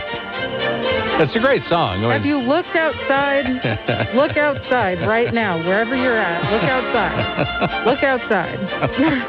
Carrie Jones, Scott Casber, this is USA Takedown, live from a snowy Des Moines, Iowa. And I tell you what, this is wrestling weather, right? Hey, Barbarian Apparel presents Battleskins USA Takedown live from the Wild Rose Casino Studios. Our guests, first hour, Jim Miller, Rich Bender, Tim Sazaski. Can it get better? I think so. Uh, we've got uh, Steve Glassy coming up later in the hour. But in these next two segments, we're joined by uh, a dear friend, somebody I happen to have a great deal of respect for, and that's Caleb Nemmers. Caleb, good morning. How are you? How are you? Hey, good morning, Scott. I'm great. Better than I deserve. How are you? Oh, you know what? Uh, Anytime we put everybody together in a kind of a round table and kind of a uh, all, all you know, similar minds, similar minds think alike, of course, but at the same time, we all have one interest in at heart, and that's seeing the best of the best rise to the top and compete. And uh, I know one of the things we're going to be talking about is the Big Ten, but also wrestling in general across the country. Spencer Lee out for the season. Uh, Big Ten wrestling is officially underway. And uh, you've got a guest that's joining us that uh, possibly knows it better than most. Would you agree? Yeah, Shane. Shane's the expert here. Well, let's do it. You want to do the intro? Do the intro? Sure. Okay, let's go for it. little um, uh, back and forth here. I don't know, Kara, can if you took care of that, but Shane, are you on? I am here. I am here. Shane, I, I appreciate you coming on here, brother. Um, you know, you're you're kind of a, a staple of our of our sport, and um, your your enthusiasm, your excitement, everything that you bring, you know, the passion that you have for our sport is, is something that's unmatched. And, and we miss you when you're not on, on certain broadcasts. And um, just wanted to, to thank you for coming on and congratulate you on the new show. That was really great. Yeah. Hey, thank you so much. Appreciate uh, the kind words, and uh, the show's been a lot of fun. And I always tell people this: I'm super, super grateful to get these opportunities, and uh, anybody else would be as excited as I am. You see, the best college wrestling in the country, phenomenal sport. It's had a big impact on me personally. It started when I was about seven years old, and it's just such a great sport. And then when you get to broadcast it at the highest level, it's a dream come true. It's, it's easy for me to get excited. I genuinely love it. That's awesome. And, and you had you had a couple different opportunities to uh, to do some college football too. I think I heard you on a couple ESPN broadcasts too, right? How, how did that come about? Oh, it was fantastic. It was a lot of fun. I was able to meet at the NCAA championships in 2021. Uh, one of the guys that heads up the wrestling side of things for ESPN. Uh, him and I just kind of clicked, had a real good chemistry. I had told him that I'd be open to any opportunities if, if there was something that was available. And uh, next thing I know, I'm doing it was it was Big 12 college football on ESPN Plus. Ironically, first place I got to go to was Oklahoma State, which I thought was funny. like of all the places in the country to send me to Oklahoma State, that was great. and uh, and I got to go to Gainesville, the Swamp. I got to go to a, do a game with the Gators, which was really cool. And uh, yeah, it was fantastic. I I did not anticipate that happening, but uh, again, just just super grateful. And you know, a lot of times, I mean, pretty much every time I do an event, I just I always take some time to reflect and just you know thank God for just being so great because it's I would have never imagined this kind of ride to be honest. Right, right. Take a page out of out of Cael's book, right? So uh, I think he tells his guys every time you step on the mat, you know, you walk out there with an attitude of gratitude and just just be thankful for the opportunity because there's a lot of people that would die for something like that. And um, and you've been given a lot of opportunities, but hey, you you've taken the bull by the horns and you've done a great job with that. But um, you, know, to kind of take full circle and and just to, what what Scott and I wanted to talk about today was was a little bit about you know the state of our our sport and uh, and specifically collegiately. And we wanted to to hear you know your opinion on you know, kind of what's going on with the dual competition. And um, and what we've seen recently with with a couple, you know, uh, it's almost like we're having prize fighters out there, like we're saving them for something. And I think I heard you the other day talk about, you know, if it was up to these wrestlers, and I don't want to speak for for you personally, but um, I think they would be out there, right? I mean, this is what you do. Um, and and you kind of gave credit to Caleb Young for coming out and and hitting the mat as much as he possibly can. But do you think this is definitely something where where it's an athlete's perspective, or you know, is it a coach's decision, or is it kind of a mix of both? It's a great question. I think college wrestling right now it's the you know it's the million dollar question. If you could answer it, you probably should be uh, in a lab somewhere, you know, trying to figure out some some greater health issues. But it's it's just so hard when you don't have all the all the facts, you know. So it, it's hard to speculate. I can I can simply say this. As a wrestling fan, it's just so disappointing, and it happens a lot. You go to a dual meet, you anticipate a big matchup. For whatever reason, it doesn't happen. There is, you know, no extreme a dual meet. I think an issue with wrestling is the reality is it's a handful of dates that that you're remembered by. I think they all matter, but where you're truly remembered is by a handful of dates. You couldn't do that, and, and I know it's hard to compare sports because they're so different. But you know, college football, and again, I know they're so different, but I mean, they're talking about the national championship race on you know week one, and every game matters. Like every single game matters, and in wrestling, it just the reality is that's just not the case, at least to that extent. So I, it just man, it just stinks. I mean, it. I mean, every week I look at matchups I'm looking forward to, and way too often they just don't happen, and it's it's disappointing. I think it's disappointing for the fans, and I think the fans are really important. You know, another thing too, had had an interesting conversation yesterday with Tom Ryan, and Tom brought up a really good point, and Jim Gibbons was on the call. Jim said that when he was at Iowa State, his senior year, they had 13 home duels. 13 of them. Now it seems like a lot of, you know, these days you have a, you have three or four of them. That's it. And if you want to expand the sport, grow revenue, market stars at a higher level, I wish there were more dates, you know, more competition dates where we could see these guys, they could compete. And I don't think there's any question about it. It's, it's not a, it's just not a real good look for college wrestling. And, and, and I, I was alluding to before, you know, and I'm just so careful what I say because I just don't know all the facts. You know, sometimes I'm sure it just doesn't make sense to wrestle a guy. I get it.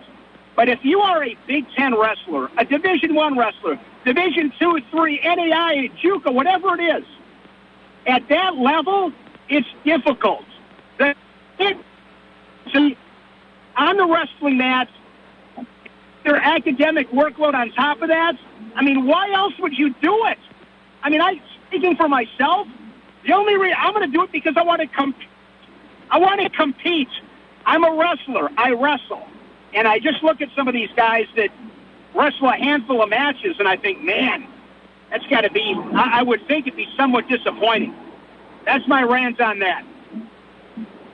Yeah, you know, and, and that's exactly what I was telling Scott the other day, where, you know, to think that Cael Sanderson went 159 and 0, and that really wasn't that long ago. Um, I don't think we're going to ever see a, a wrestler compete 159 times, Shane. I, I, yeah, know, I agree. I think it's funny. to I think to hit 100. I mean, uh, to win 100 college wrestling matches is going to be a real feat. Real feat. 100 matches. And, and I think, you know, so many times uh, when my guys come to me with a complaint, I'm, I'm like, hey, that's totally fine if you do that, but come to me with a solution at the same time. And I I think it's it's not just a problem with, with college wrestling. You know, you were talking about college football earlier. You need, you know, uh, some sort of czar or, or somebody that's over the whole sport.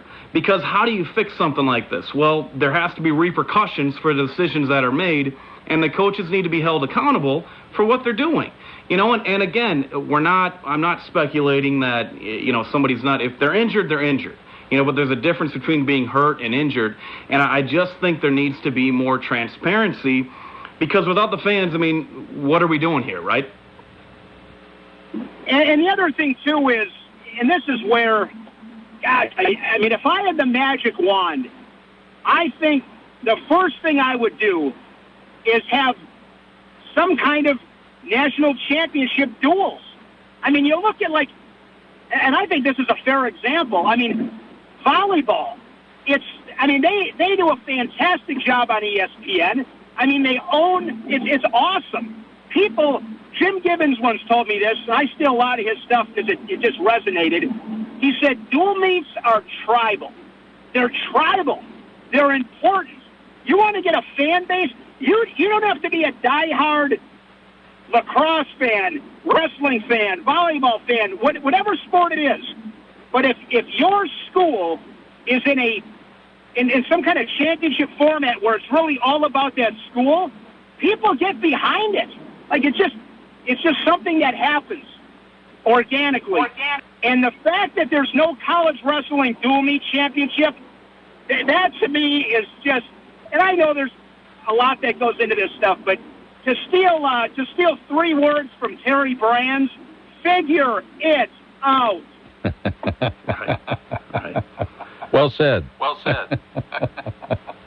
I love Scott, that. that that, that we used to have. You know, it really wasn't that long ago. But you know, when did this happen, and and uh, you know, how do we get it back to to where we are? You know, and and I think that's that's a decision that you know, you mentioned Tom Brands. I mean, hey, he's a big part of this, and and, and what he's done and, and the decisions that he's made have, have been like a tr- trickle down effect all throughout the sport.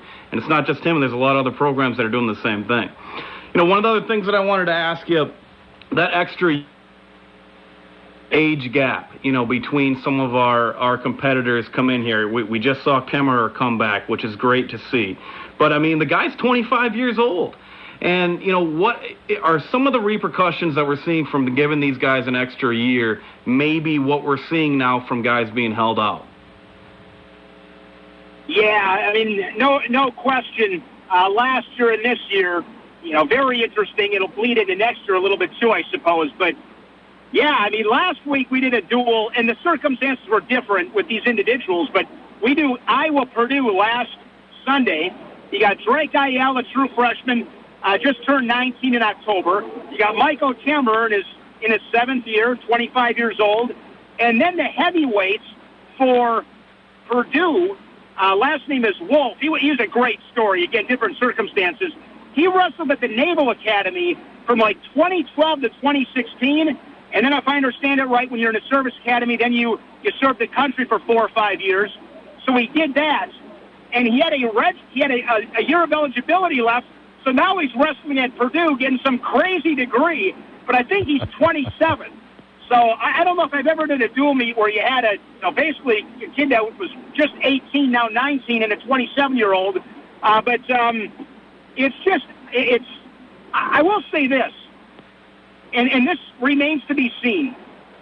But when we first found out that these guys were going to get an extra year, my first thought was, man, this is going to be a real big advantage for these guys.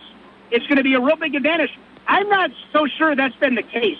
Maybe, and again, we'll see, and it's different for every individual, but maybe, especially in a Big Ten wrestling room, seven years is just, you don't have any more tread on the tires.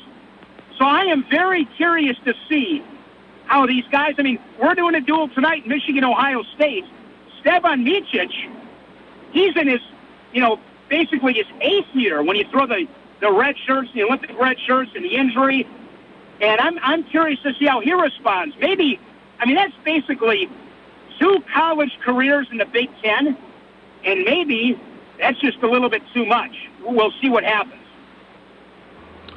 Yeah, I, think we're seeing some of these guys plateau, and we're, we're seeing it a little bit, you know, with like uh, a Caleb Young or, you know, Micic struggled a lot, obviously. We saw that. Um, but, you know, to kind of bring it full circle on, on what's going on, you know, currently with wrestling, I mean, yeah, we get it. We want to change some of these things in our sport. But Michigan, I mean, you, you touched a little bit on them. Man, are, are they poised to kind of to make a run now that, that Spencer Lee's out? Um, you know, we've had some injuries with Kemmer.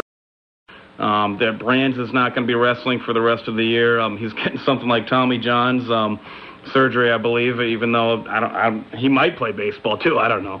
um, but it, is Michigan poised to kind of make a run here? Do you do you think that, or is it Penn State's, you know, to lose now? First of all, here's the best thing about wrestling. My opinion doesn't get you one point on the scoreboard. So that's the first thing. like that's that's what I love about this. Like my opinion, who cares? But it's fun to talk about. I would say this. I think Penn State's the favorites.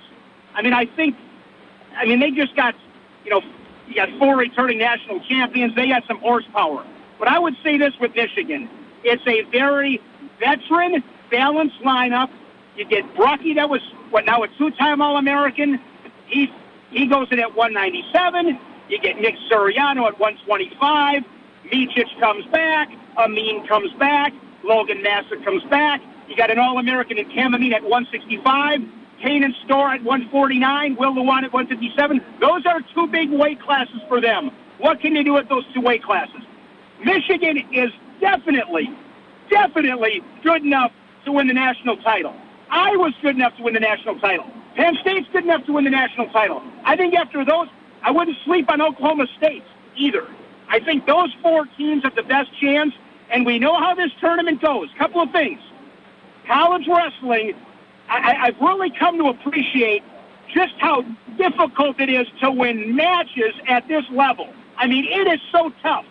And with with the physicality of wrestling, I mean, every all those teams are an injury away. At, at this point, you lose one guy, it's going to be really tough to overcome that. And as we know at that national tournament, there will be an upset or two, at least on paper, that throws a wrench into a into a bracket, and who can navigate, you know, who can navigate that? Who can take advantage of a so-called upset? Who's going to have a, you know, look at Patrick McKee last year. He loses, what, he loses in the second round maybe, and then he, he ends up taking third place. I mean, every tournament's got a story like that or two. I mean, it's, I love those three days in March, and I love the unpredictability, especially this year, because I, I think there's a few teams. I mean, if you told me any one of those four teams I just mentioned won the national title, I would never be like, no way, that's crazy. I'd be like, man, some things must have happened. Guys step up, and that's why I love those three days. But yes, Michigan is definitely good enough to win the whole thing. No doubt about it. We're talking with Caleb Nemmers, Shane Sparks as well. When we come back on the program, we're going to be talking with Shane. I've got one guy I want him to focus on, and that is uh, Aaron Brooks of Penn State. It was January 9th when he was handed the, uh, the second honor of the season, that being the Big Ten Wrestler of the Week. How good is he? We'll get Shane's opinion and that of Caleb Nemmers as well. You're listening to USA Takedown on ESPN Radio. This portion of the program brought to you by our friends at Mullet's Restaurant, downtown First Avenue, right by the ballpark. It's a chow hall for wrestlers. Stay tuned. There's more USA Takedown. Stay tuned. All guests on USA Takedown appear on the Defense Soap Newsmaker Hotline. Two-time world champion Terry Brand said, we use it in our showers and in our room. Defense Soap, it's what the pros use.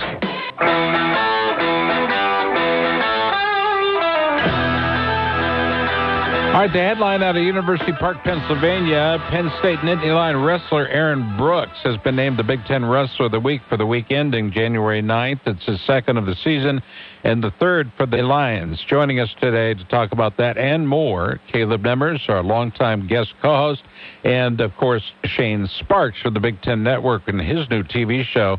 You can see it on the Big Ten Network. It's called Big Ten and Beyond, Big Ten Wrestling and Beyond. And I got to tell you, they're putting a lot of effort into this, Shane. That's going to make you feel awfully good, yeah? What the Big Ten Network has done for college wrestling, uh, really in the last five years, I mean, they've always been a, a big piece, but the last five years, the commitment they've shown with the increased coverage on dual meets. I mean, this weekend, we have a doubleheader tonight Michigan, Ohio State, Nebraska, and Minnesota. Tomorrow, or on, on Sunday, I know I'm doing Illinois, Iowa. We got Michigan State, Indiana on Monday for Martin Luther King Jr. Day. We got Big Ten Wrestling and Beyond Monday, Big Ten Wrestling in 60, all kinds of social media stuff. Make sure you follow uh, Big Ten Wrestling on Instagram at B1G Wrestling. B1G Wrestling. We're over like 51,000. We just started it last week. So, yeah, I mean, the Big Ten has definitely put the headgear on and toed the line and trying to really elevate the best conference in the in the country, the Big Ten. It's it's been just a, a thrill to be a part of it, no question. All right, so and and I'll lead with this question. You fellas continue, but how good is Aaron Brooks for Penn State? He's he's phenomenal, and uh, I, I will say this about Aaron Brooks. Uh, sometimes you say things that are really stupid to say. but you still might be right. So I, there's, I'll give you a real quick story. I used to do a sports talk show in Green Bay, and I remember telling everybody on the airwaves once, it's the dumbest thing I ever said. I should have been fired immediately, but I'm going to end up being right. I said, when it's all said and done, you will not use Aaron Rodgers and Brett Favre in the same sentence because Aaron Rodgers will be so much better. Stupid comment, but it's going to be right. So how that comes back, Big Ten championships. I mean, you can't just go to the Casey's General Store in Iowa or the Hy-Vee grocery store, go to aisle six on the third shelf and go get a Big Ten title. You've got to earn them, and they are extremely difficult to get. And I think oftentimes when a guy makes it look kind of as easy as Aaron Brooks, you just kind of assume it like, yeah, this guy's just going to win Big Ten titles. And I said when he was a freshman, I said, you know what? I think this guy could become the first ever five-time Big Ten champion. I think super highly of him, but I got to be honest, and he still might be. That was a stupid thing for me to say, just from the standpoint of five Big Ten titles. Come on, I, I told myself in my mind, Shane, don't. You're not doing any justice to how difficult it is to get one. How many great wrestlers do we know that don't have one Big Ten title? It's really tough to get one. But Aaron Brooks is phenomenal. I can't wait. I, in, in my mind, uh, based on with Spencer Lee being out, uh, I was looking forward to Suriano Spencer Lee. That's not going to happen. So on my list, the number one match I'm looking forward to in the Big Ten duels, no doubt, next week, Myles Amine, Michigan, Aaron Brooks, Penn State. Yeah. I cannot wait to see that, and I have no idea how that's going to go. No clue, but it, it's going to be a battle. And Caleb, before I throw it back to you, and I want the predictions from both of you.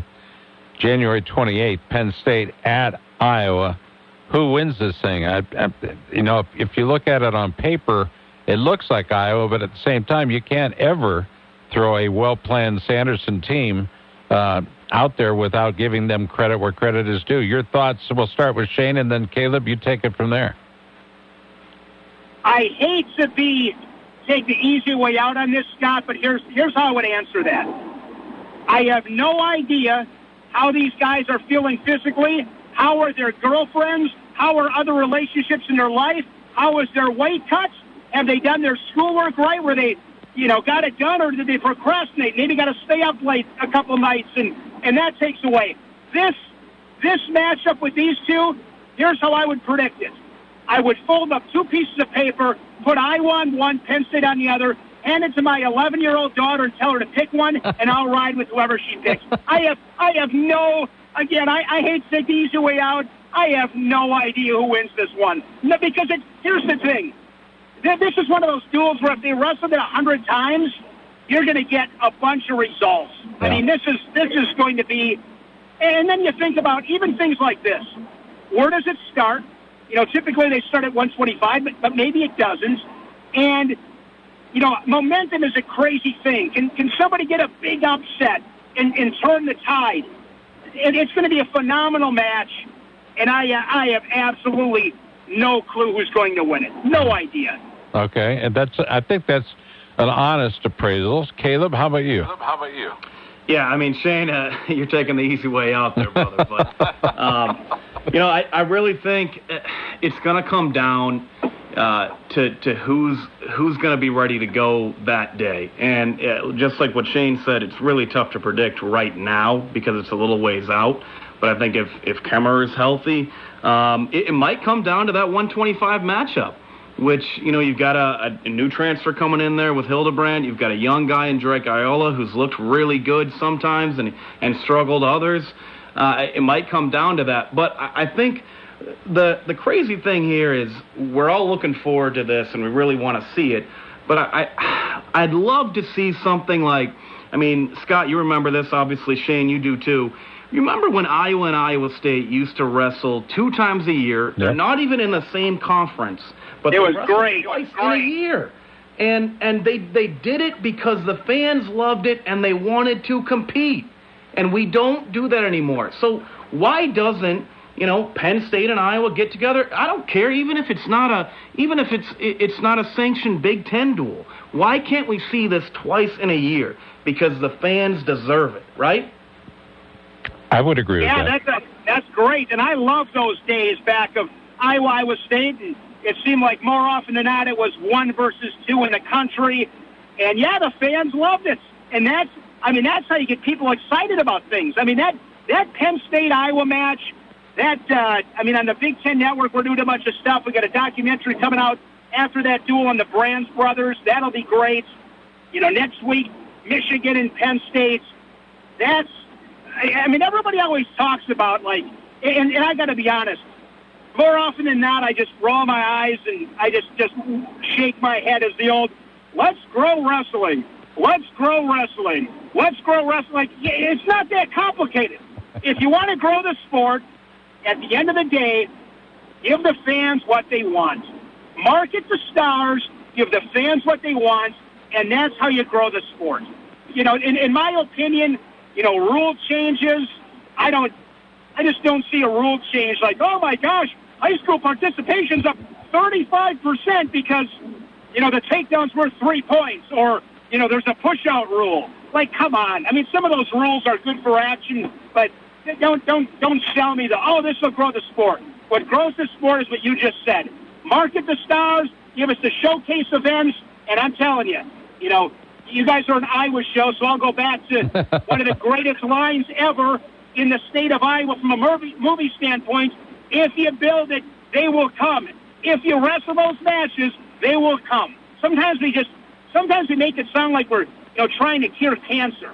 All right? I mean, market the stars, give us the big showcase matches, and I'm telling you, I think that's the best way to move the needle. Oh. And you're right, Shane. I mean, you you think about how does a kid get hooked, you know? And, and I go back to you know how I was. I was brought to the the Iowa State wrestling tournament, and you know you're in awe. You're there's there's ten thousand fans in in the old Veterans Memorial Auditorium, and you're like, wow, I, this is what I want. I want to be here. I want to be on this stage. And when you're able to tune in to a Penn State Iowa dual meet, or, or you're able to go to the event, you know, that's when the kid gets hooked. And then they're all in. Maybe they got their, their butt kicked in a tournament. They're not. They're thinking about maybe not not continuing with the sport. But then they tune into that. Uh, it's over. It's over. This is what I want to do. And we need. Yeah, you're. Yeah, you're. Yeah. I, I mean, I remember 1992. I was a sophomore, and I've told this story many times. I was a sophomore in high school, and the Big Ten championships were in Madison, and my dad took me there, and it was a packed house in Madison. That was a great. To this day, it's the best Big Ten championship I've ever seen, and that was the day that I fell in love with with college wrestling. Quite frankly, that was the day that I really knew I wanted to be in broadcasting and do wrestling. And uh, I mean, it was the superstars, and that was the day that I fell in love with my all-time favorite college wrestler, Chad Zaputil. I mean, I'll, I'll never forget that day. It changed my life. And what you just are alluding to, it, it, if it did it for me and it did it for you, it'll do it for a lot of kids. We're talking with Caleb Nemmers, Shane Sparks of the Big Ten Network. Caleb, of course, a longtime uh, co-host on this very program. We're talking not just about Big Ten, but you know we got their opinions on University of Iowa versus Penn State at Iowa, but uh, whether or not we should go back to those in-state rivalries and uh, Iowa, Iowa State, of course, in the books, but also Oklahoma, Oklahoma State, the uh, so-called Bedlam series, and that event, that uh, uh, challenge between those two teams, I think, has been sadly overshadowed by the rest of it all. It's not doesn't have the same uh, type of uh, sparkle or shine that it once did, and I'm wondering it's because we took our eye off the ball in that case. We may have. Uh, this portion of our program brought to you by our friends at Battle Skins, battleskins.com. Next week and the week after, I think we'll be doing a giveaway on the, on their behalf, uh, putting up the big backpack full of gear uh, from our friends at Battleskins. So you're going to want to stay tuned for that. How to win? We'll tell you more about that next week. Kira is going to be uh, all over that, I'm sure. Who's going to win? We you may have to communicate with Kira. Yeah, she's the boss. She's the executive producer of this program. Shane, how difficult is putting together? I mean, you've got 12 teams, right, in the Big Ten. 14. 14. 14, I'm sorry. I forgot about Maryland and Rutgers.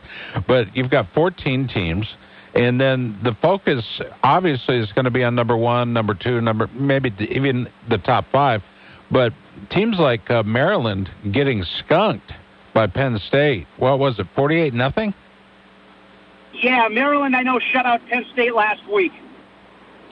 Or Penn State shut out Maryland, yeah. Yeah, yeah, but yeah. I'm sorry if I misspoke. Yeah, Penn State shut out Maryland. Yeah, yep, right. yep. So, uh, is there is there at some point? And Rutgers had a, a pretty decent early season, right? Um, when yeah, will we? Started out 11 and 0. Yeah. So when do when does the balance start occurring? Because it seems that the rich have gotten richer. Speaking of Penn State and Iowa. Uh, but remember when Minnesota was the powerhouse out there, it no longer is. What are your thoughts? Gosh, I, I would say this, Scott. I mean, Penn State is, you know, putting together one of the best dynasties in in, in all of college sports. Quite frankly, when it's all said and done, we'll see how it shakes out. But they are, I mean, they're on a on a last decade. They've been on a level that's I don't know if college wrestling's ever seen anything like that. Um, you mentioned Iowa. Ohio State won it in 2015. That's right. Tom Ryan's done a great job keeping them relevant. Nebraska with Mark Manning's a very, very solid team year in, year out. Uh, there's still a lot of, you know, really good talent. Then when you, you know, you look at like Wisconsin's got a few All-Americans typically, you know, some really good guys. Northwestern, last couple of years with Sebastian Rivera before he went to Rutgers. Ryan Deakin right now. Yahya Thomas had a really good tournament in 2021. They got a handful of guys. All these schools, they all have a couple of really good guys. So from a from a dual meet standpoint, yeah, you know, Penn State, Iowa, Ohio State, Michigan, haven't you know, obviously look at Michigan right now. That those teams are going to be tough to beat, but I don't know if it's necessarily maybe it's it's stronger at the top, but I think the talent in the middle and, at, and towards those bottom finishing teams also still very good. Mm-hmm. I mean, mm-hmm. they're still so wrestling the Big Ten. It's the major leagues. It's the top one percent to the top one percent, and uh, it's a gosh. It, it, I, I always think it can't get any better, but it does.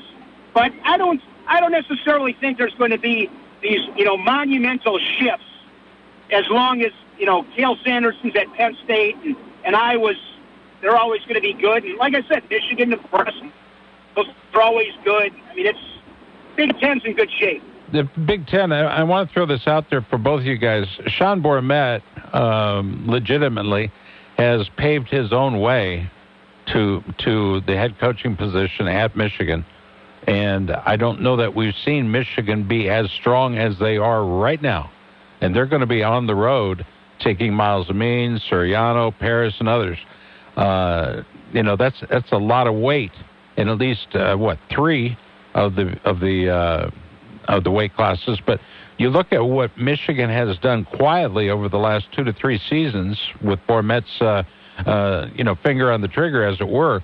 But they're traveling to Columbus, Ohio, and you're right. Tom Ryan has done a great job with uh, Ohio State and the expectations of Gene Smith and company there, I'm sure, are uh, very high for for Tom Ryan. But it's a different uh, Ohio State this year than it was last year, or am I overselling that? Uh, Shane, your thoughts? Yeah, I think Ohio State. Um, I think they're probably pretty. I think they're better this year. Uh, that uh, uh, Carson Kharchla at 165. I, I really like him. I mean, their upper weights are really good with Kharchla at 65, Ethan Smith at 74, Kaleb Romero 84, uh, Orndorff's an All-American at heavyweights. Uh, Dylan uh, D'Emilio at, at 141's really improved. He had a national finalist in Sammy Sasso at 149. So they are still a very, very solid team. Uh, I mean, as we know in college dual meet wrestling, it, it really comes down to matchups. Right. But Ohio State is very good, and keep this in mind with Tom Ryan. Class of 2022, he got the first, second, and third, the top three overall recruits in the country to come to Ohio State. If anybody's ever spent a significant amount of time with Tom Ryan, it's easy to figure out because uh, if he wasn't a wrestling coach, he'd have a sales job someplace doing something well. He's got a lot of charisma. I really like Tom Ryan. I, I, really like spending time with him, and he can, can sell the program, no doubt about it. But Ohio State, very good team. Mm-hmm. And and and Caleb, I've got to ask you too about um, the rise of of uh, uh, the Wolverines. I mean, they're four and zero in official dual meets this year, outscoring their opposition. Now, get this number, fellas: one thirty three to twenty one with bonus points, nineteen of its thirty four bouts. Yeah, I think you could say the same thing you just said about uh, Coach Ryan, about Coach Bormet, where, you know, he could do anything that he wants to do. The guy could be a CEO of, of wherever, um, but he chooses to be a wrestling coach, and he's going to be successful at whatever he does. Mm-hmm. But back to what you were just talking about, Scott, where I think there's two tiers in the Big Ten right now. You know, you've got you've got Iowa, Penn State, and Michigan, and then that second tier, you've got Ohio State, Rutgers, and Wisconsin. And, you know, Ohio State, Rutgers, and Wisconsin are improving, and you're seeing, you know, Rutgers could have their best team they've ever had. And you're not going to maybe see necessarily the results on paper because the Big Ten is so tough at the top because you've got, you know, those those two thousand pound gorillas up there that really they're not going to go anywhere. And you got to give some credit to to what Coach John Reeder and, and Bono are doing at Wisconsin. Um, and you might not see some of the results on, on, on paper. I'm looking, and, and I want to throw this out there just for open thoughts, okay? If you think about the milestones that they're setting at Michigan, the milestones they're setting at Ohio State, um, you know, we're going to see somebody win, somebody lose. But when you look at graduate student Logan Massa, he made his official season debut against Pitt, kicked off the duel with the first period fall against Hunter Kernan, who's a, you know, he's a stud at 74, no doubt about it. But that was the 100th career win at Michigan for Massa. And you think about it, he's improved to 124 over six years and became the 38th Michigan wrestler to achieve that milestone. That's special indeed. And on his shoulders, the rest are wrestling. Shane? Yeah, Massa's a, a, a really good story because he, he came out of high school, three-time state champ, I believe, and then he, he redshirted, and his, his redshirt freshman year, I think he was third at the national tournaments. And then he had a couple of years, an injury in there, but then he goes a couple of years, doesn't place at the national tournaments, and then last year finishes fifth.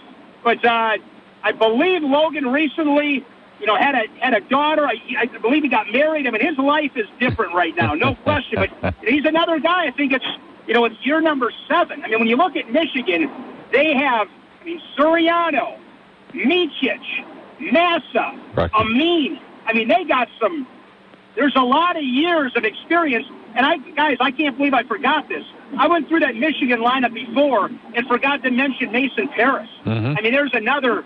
I mean, I, I, I don't think anybody would deny the second best heavyweight in the country, and there's a gap between him at number two and everybody else below him. Right. But uh, yeah, I mean, it's this this season is just so. I just think it's unpredictable. Like I said before, it, it's how are these guys that are in year six, year seven, how are they managed, and how do they perform in March? And another thing to keep in mind, real quick, is a guy like Micic. Use him as an example, and there's not a lot of these guys, but Micic comes to mind when you're looking at a team that's going to be fighting for a national title. The guy hasn't done folk style wrestling in a couple of years. I mean, it's been a couple of years since he's been on the mat, and I think you know we might have seen some of that last week against Pitt when he lost 11 to five. Just you know was in some positions that he probably hasn't been in in a while, and it's just there's a lot of you know a lot of intrigue. I wish I had the crystal ball, guys, because those uh, few days in Detroit at Little Caesars is going to be it's going to be crazy to see how it all shakes out. Fellas, we're up against the clock. I can't tell you how much I appreciate this conversation. I truly do. We'll do it again. Uh, Shane, as long as you're um, you know, agreeable, and Caleb, as long as you're agreeable. Absolutely. I love the conversation. Gives us a chance to spread our wings, as it were. But the Big Ten alive and well, and uh, Shane Sparks on the call, Big Ten Network, of course. And uh, nobody's more welcome at an event than uh, uh, Shane or even Caleb, for that matter. You know, people love to meet Caleb as well. Good to talk with you, boys. You have a great rest of your day. Be safe out there in the weather, okay? Hey, thanks so much to both of you guys. It's been a lot of fun talking wrestling, and uh, looking forward to crossing paths. Be well. We'll do it. Absolutely. Caleb, thank you. Caleb, thank you. Thank you. I appreciate it. Shane, get that next mat return out there, okay? Abe Assad can't win it two weeks in a row, brother. All right, stay tuned. There's more. It's USA Takedown on ESPN. Think you heard everything? Stick around. You ain't heard nothing yet. More USA Takedown after this.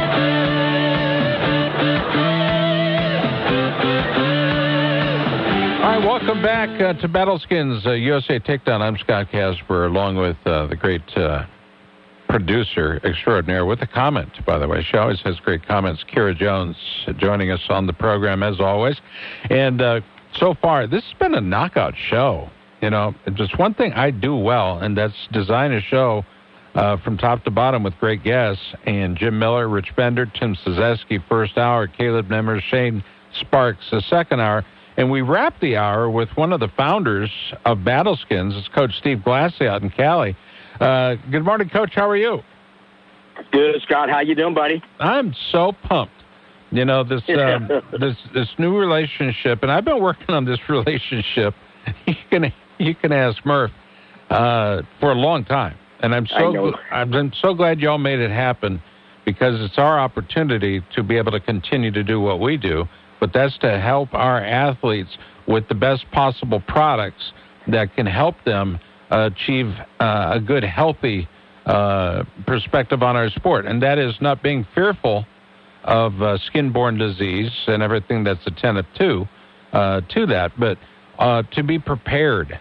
Let's face it; it's it's the ingredients that go into the products. You guys stand behind the ingredients, the essential oils that are known to prevent uh, and and protect against various skin infections.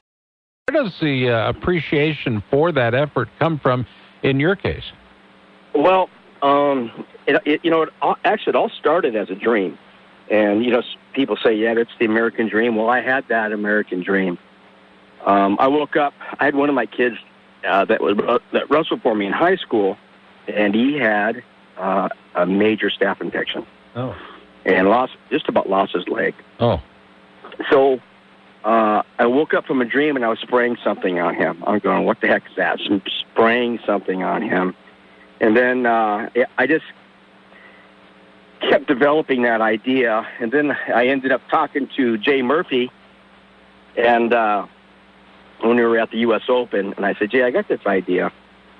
And there was a few Iowa dads there as well, and they said, "Well, Steve, you got a pretty good idea. Um, let's let's uh, let's see what you can do with it." So that's so what Jay and I did. We sat down on and we had a napkin. We wrote down some ideas, and it took us about a year to find the right scientist to uh, build our product, to build BattleSkin and that was actually by happenstance because uh, Jay lives, you know, in Florida, and I'm and I'm in California. He was at a friend's house uh, that was, that dealt in in agricultural products. Well, he knew this gentleman knew that that Jay and I were looking at at building something. Well, he said, "Well, I have somebody at MD Anderson. He had a scientist at MD Anderson." Um, that was there, and he introduced uh, Jade to him, and then it went from there. so after the, after we met uh, our scientist, he said, "Give me some give me some time, and I'll build something for you." We gave him the parameters, and the parameters were number one that uh, it protects and prevents a skin infection, and he said that's not a problem. And I said, well, and I want to make it non-sticky. That's huge. That's that's not a problem because at that time it was uh, you know it was it was another product that was a foam at that time, mm-hmm. and everybody and everybody was using it. and it just wasn't doing anything. It was a it was a poly type of uh, product, and it, it, was, it was real slippery. So I said, we don't want that either. So he said, we can do that as well. And I said, I want a fast delivery system. He said, no problem. And uh, just before the U.S. Open, he said, I have your product ready for you. Oh, wow. so uh, I said, okay, send it to me. I'll be in Las Vegas. He sent it to me. And it looked like I had uh, seven canisters of a car wax because it was because it was in Chinese. We didn't want anybody to know what it was. It's kind of a funny story. so I saw a lot of my, uh, you know, a lot of the, my D1 buddies, and I I told them that we finally had the product out, and uh, talked to several other guys that that had worked with me um, at of Champions. Um, and I said, "Hey, I want you guys to try this." So they all, you know, several of them tried it and they liked it. Uh, but what happened was one of my friends had um, had a skin infection in the back of his head. I said, "Hey, why don't you spray this on there? I'm, I'm not sure what's what it's going to do, but why don't you spray it on there?" Well, he was there for for four days for the U.S. Open, and within four days, that the infection was gone. Wow. so I called Murph up and I said, "You know, Murph, I think we got something more than uh, what we bargained for." And uh, he he asked why. I said, "Well, listen, because this is um, breaking down this, this skin infection." So uh, what happened was we we worked on a couple of other people that had some skin infections, and it was breaking the skin infections down. And then I had my summer camps, and I brought all my product out with me. And anytime that we saw somebody that had a skin infection coming through camp, we started applying it to them three three times a day, four times a day, and it, the, the infections were were were breaking down and they were lessening, and several of them, the infections were gone. Treating, yeah. So, so I said, "Wow, okay." Yeah, the treatment is uh, is so important to somebody that has a fungal or bacterial or or viral infections. But you guys take it to the next step. Let's let's avoid the step of having to treat uh, these infections. Let's protect against the possibility of having uh, exactly. these infections, right?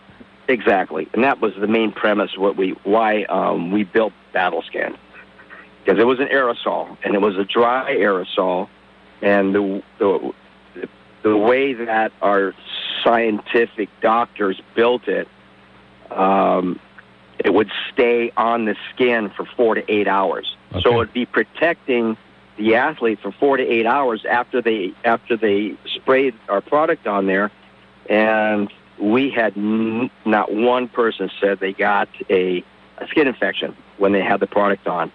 That's awesome. And, th- and then we we sent um, our product out to the University of Ohio, and they did and they did testing on it, and we we got very very high marks. And so so what I'm learning what I'm learning from this is the best ideas right. get written down on cocktail napkins. and everybody needs a friend yes. that they can go up to and say, "Hey, I noticed this. Can I get, can I just like spritz this on you? Let's see what it does." yeah. that was the week of test dummies. All right. So, speaking uh, of, of people that you align yourselves with, right? and yep. people that are jumping on board. You've got a guy named Dan Henderson, and for you MMA fans out there, you surely remember Dan Henderson. He's a Hall of Famer, uh, but also a great wrestler in his own right. Uh, Dan is one of the best of the best. So, how did Dan get involved in BattleSkin? Not just the aerosol propellant, right?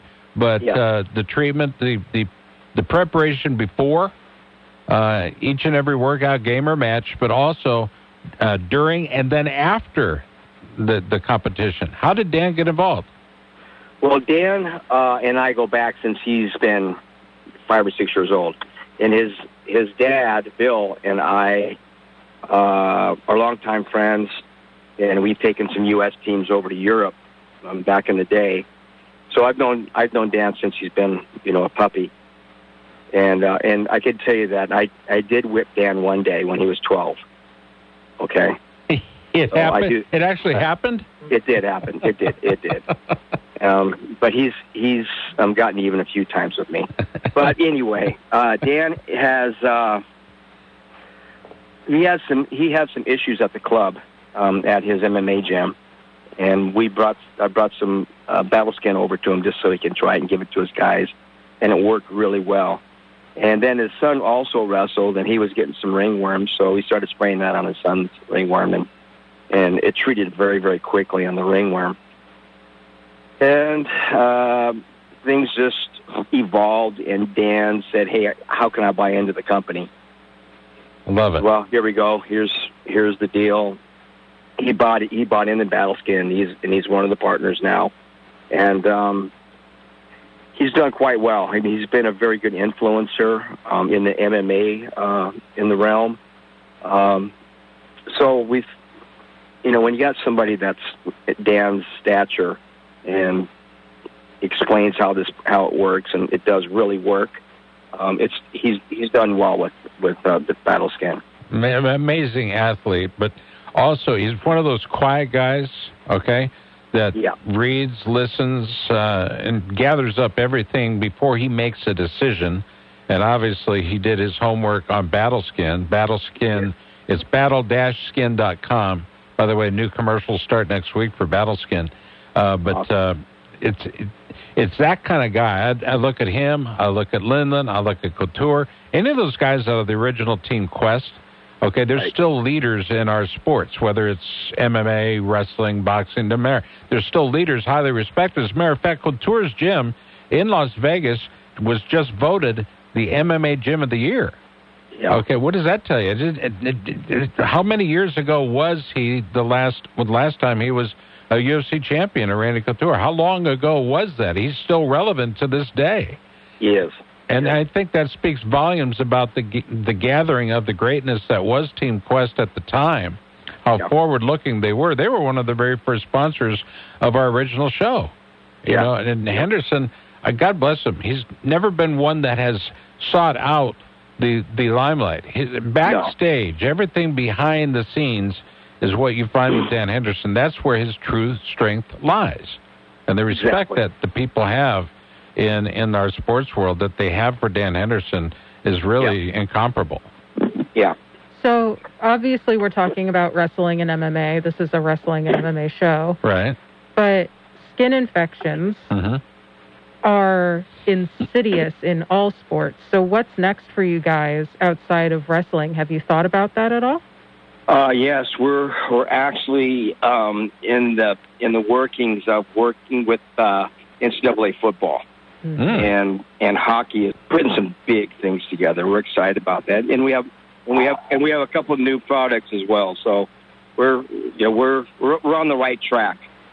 Can you give us a sneak peek? Uh, Are we allowed to ask? A that? sneak peek, huh? I would like to see you guys involved with uh, the Arena Football League. Uh, not just the AFL, but the IFL, which is what I'm involved with, the Indoor Football League, and talk about a, a idea that was put together on a napkin. Okay, the Indoor Football League or the origin, the Arena Football League by Jim Foster was designed, I think, at the airliner in Iowa City on a napkin. I was in the booth right behind him, and so I actually got to hold that darn thing. I wonder where it's at now, but it's it's easy to to think that in the old days it was acceptable to walk into a football locker room, a hockey locker room, and the smell that would uh, it it was it was awful. It was just awful. And now we are treating uniforms, right? Uh, the, anti, Yes. the what do they call the antimicrobial product that's Yeah. in the Yeah. uh, the the material itself. You Yeah. guys are all all over that, right? Yes, oh, big time. We got some we got some awesome new product coming out, and uh, it's it really our, our product is is the revolutionary product in in combat sport. Mm-hmm. It really is. And by the way, I'm going to give you some information here, folks. You're going and we'll repeat it in shows to come. But you can place your orders for Battle Skin products. Simply go to their website. It's battle-skin.com, battle-skin.com, and they're located in ordering and customer service down in Sarasota, Florida. But you can also call them at 8667 battle 8667 battle Uh, and for those of you not numerically challenged, 866 722 8853. Again, customer service hours 24 7, 365 a year. 866 722 8853. Find out what we're talking about. Find out what Steve Mocco, Jake Herbert, Kendall Cross, Logan Storley, Cody Brewer, Ben Askren, and guys like Dan Henderson. And, and guys like Steve Glassy, he's been there, done that. I wonder if we would still have Kevin Randleman if this product had been out there to assure him that his skin uh, was protected. I, I'm wondering. Oh, yeah. I, I, re- I wish we'd had that chance to go back and uh, and help him save his own life with the Yeah. essential oils and active ingredients that are that are tested and proven. Steve, we're up against the clock. But uh, this has been super informative. I appreciate that. Next week, we're going to be talking with Hendo. Dan Henderson is going to be joining us. Yeah, you'll be talking to Dan. He's always fun to talk to. We love you, Steve. God bless you. All right, all right. You guys take care. There we Doing go. an awesome job. You take care. All right, buddy. There we go. Snow's falling in central Iowa. Kira Jones playing that music. And you know what? It's okay. I love Christmas too, but this is more about snow. It it truly is, and it is. We're going to take uh, this opportunity to thank you. Thanks to Kira Jones for producing today's show. Thanks to all of our great guests. We'll talk to you next week on Battleskins USA Takedown, brought to you by Barbarian Apparel. Stay tuned. More next week.